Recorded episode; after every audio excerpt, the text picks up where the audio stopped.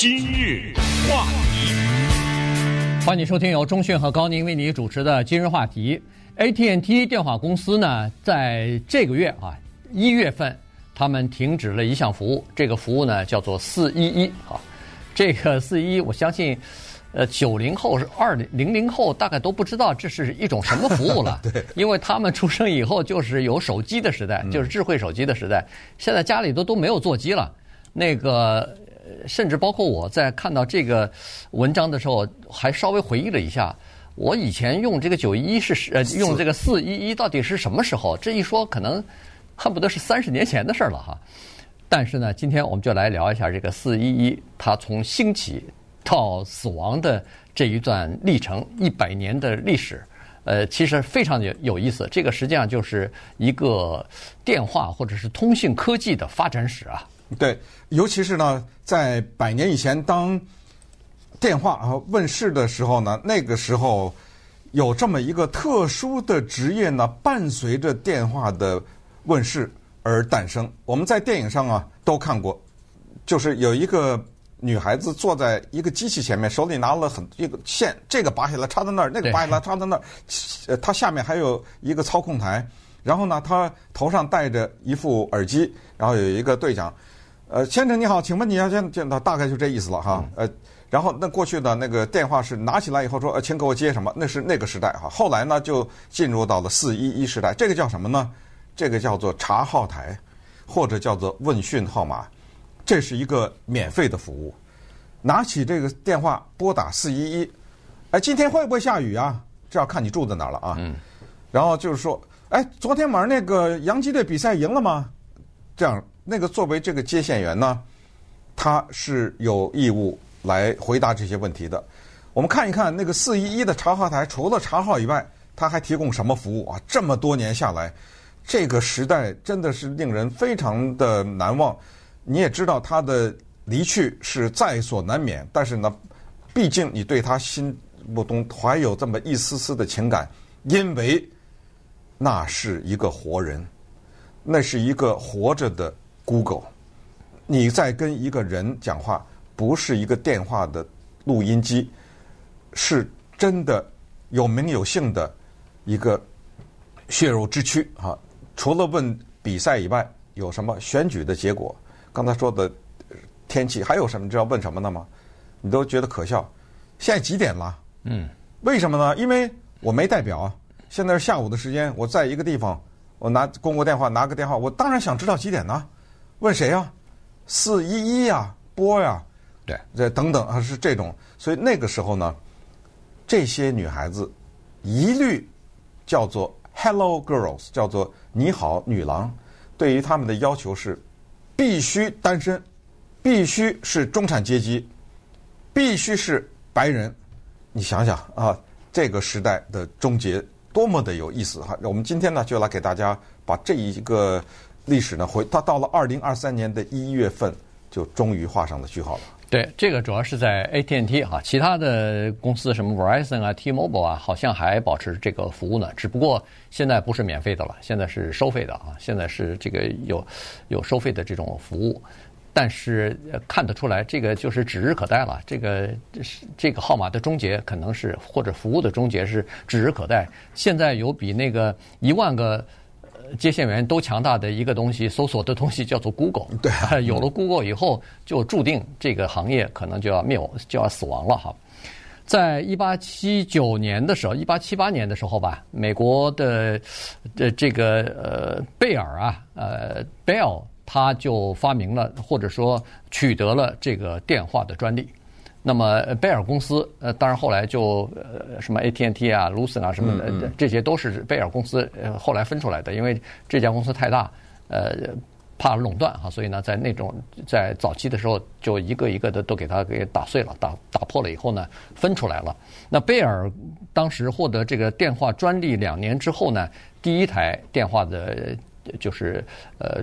交接机吧，就是转转接的这种机器呢，就诞生啊。这个是在美国的东北部地区，New Haven 这个地方，所以就有了那个接线员。一开始据说是男的接线员的都是男的啊，呃，因为他要记很多东西，呃，有一百门要一百个线路的话，你要记住哪个号码是谁的，你第一第几个位置是谁的哈。所以，呃，当时有了这个接线的，它不是专门给当地的居民呃打电话用的，因为居民那时候还用不起呢。它大概大部分的人都是什么警察呀、消防局呀、呃政府机关或或者是医生啊、邮局，它这些机构才用得起。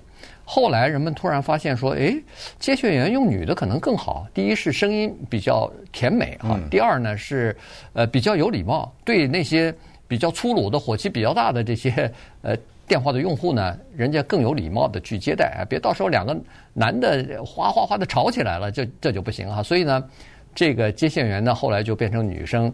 然后就是钟迅刚才所说的，他要求的是没有口音的，嗯、那就是对对，外国人不行，哎，外国人不行，呃，什么少数族裔的黑人的不行，因为他们有口音，除了白人以外都不行。对对，嗯、当时就是白人就是白人、嗯、啊，这就等于是一个性别非常明确的，就是接线员，我们一般打拿起电话来，那头永远是一个女生。对，要求的是在回答任何的电话的时候呢，叫做抬高。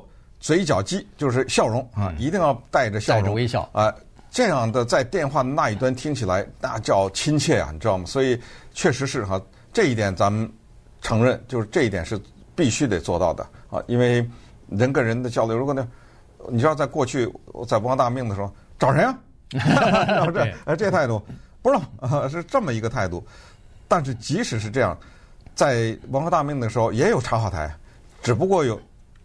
大多数的人家没有一个东西叫电话而已。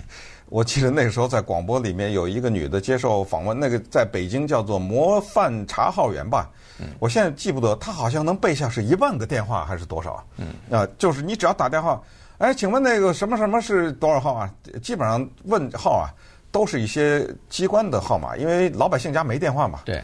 说这个那个啊，那个时候的电话号码，我记得只有五位数，还是还是六位数？因为咱们家里也没电话，对，呃，但是你暂时没有电话，电话毕竟它还是你生活中的，它存在嘛，对不对？我特别印象深的就是广播电台采访这个叫模范接线员，就是他脑子里记了上千还是上万个，我不知道啊，就是然后还当场还有考他，呃，那主持人就问他，呃，一个什么叭叭叭叭叭叭就说，呃，绝对的不错。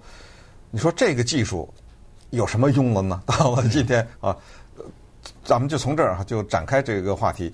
一个接线员那个时候叫做天文地理啊，查号的各种，就是一个活着的电话簿啊。同时，这个还有一个服务特别的要讲一下，就是在很多的图书馆里面呢，它有一个叫做服务部，那个人呢，一天不知道接多少个电话。那个图书馆里的那个人呢，他就负责把这些问题记下来以后呢，他在，因为他人就在图书馆里面嘛，他站起来，他走到那个书架那儿去，他知道那个书在哪儿，然后把这个问题回答了以后，在电话上告诉你，以至于产生一个什么结果呢？产生了一个这样一个情况：纽约中央图书馆，这可能是全美国最大的一个图书馆。每年要出红白两本书，叫做《桌上索引》。非常的遗憾啊，那个红书呢是大书，白书是小书。那个大书呢，我有两本都已经捐给图书馆了。白书呢，我还留着，我专门今天带来了，但是放到那办公室没带下来。呃，这个特别的有意思，就是纽约中央图书馆它出的这个书呢。就是天文地理什么问题，你随便打开，它是分类的，有地理有地理的，文学有文学的，科学有科学的，比包括比如说哈，美国五十个州的这五十个州的州府是什么？在没有国际网络的时候，我问你到哪去查？嗯，对，你现在就告诉我到哪去查，对不对？这么简单的一个知识，它这个叫这个书里就有，呃，什么叫做比如说那个日本的哈禅宗是怎么回事？我问你在没有国际网络的时候，你到哪查？对不对？呃，你就想吧，这样的话就无边无际了。所以那个书呢，就编写的特别的好，而且每一年他那个书上都印着，根据这一年纽约中央图书馆被问到的最多的问题，我们出版的这个书啊，定期的更新。那么稍等我们再看一看那个一去不复返的年代。今日话题。欢迎继续收听由钟迅和高宁为你主持的今日话题。这段时间跟大家讲的呢是 AT&T，它呃宣布本月呢它就停止这个四一一查号台的服务了哈，因为现在用的人确实是比较少了。但是呢，它还是为这个呃残障人士啊、老年人啊、呃需要的人呢提供这样的服务啊，没有完全的终止。呃，在一九六八年的时候呢，他们把这个四一一的叫做信息服务呢，就转改名了，改成叫查号服务。因为信息服务一说信息呢，很多人都会把各种各样的问题提出来问那些接线员。那有的时候这接线员他不知道该怎么回答哈。你比如说，据说在那个呃，曾经有一九哦，这一说就是一九三八年的时候，在万圣节前一天，据说是突然在。呃，东部的这个新泽西州啊，有很多人突然不晓得从哪儿得来一个消息，说是火星人入侵地球了。所以当时很多的万通万通成万的这个电话打到查询台去去问去了，到底火星人是来了没有，在哪儿登陆了，我们该做什么？对，这个就是美国的电影史上或者好莱坞史上的一个。不朽的一个案例了哈，就是著名的演员 Orson Welles 呢，二十来岁年轻人，他在导演《Citizen Kane》叫《公民凯恩》或者叫《大国民》之前呢，曾经在广播电台工作。当时呢，他在朗读英国作家威尔士的小说，叫做《War of the Worlds》世界大战，在这就是叫火星人登陆地球了。那讲这个，因为火星人他并不是友好的来到地球上。他的讲述如此绘声绘色，结果很多的老百姓都当真了，有的就是拿着行李往外跑啊，有的就等等。所以那一天呢，创下了一个记录。接线员，我们说什么数钱数到手软，接线员接到手酸呐。嗯。面对那个叭叭叭的一个一个的，就都发生了什么事儿啊？这是，所以这个也是闹了一个大笑话。对。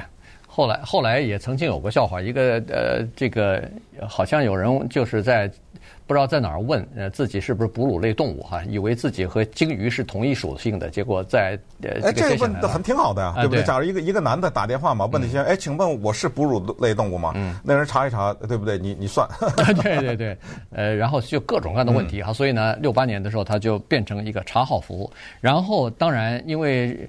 在早期的时候，经常有这个罢工啊，这个人工呃薪资的增长啊，所以呃这个电话公司呢就逐渐的开始进行叫做自动化项目。所以在呃一九二零年的时候，当时只有百分之五是自动化的这个呃就是总机。那么到十年以后，一九三三零年代的时候呢，差不多也就百分之三十了。然后就是直播电话的使用，直播电话使用起来。你就不需要转化，就接线员了，你直接就可以拨这个号码，直接就和对方通话了。所以，呃，这个逐渐的你就看得出来，接线员这个工作呢，就开始一点儿一点儿的衰落。在一九七七零年代的时候呢，美国的接线员一共是四十二万名，在二零二一年不到四千人了。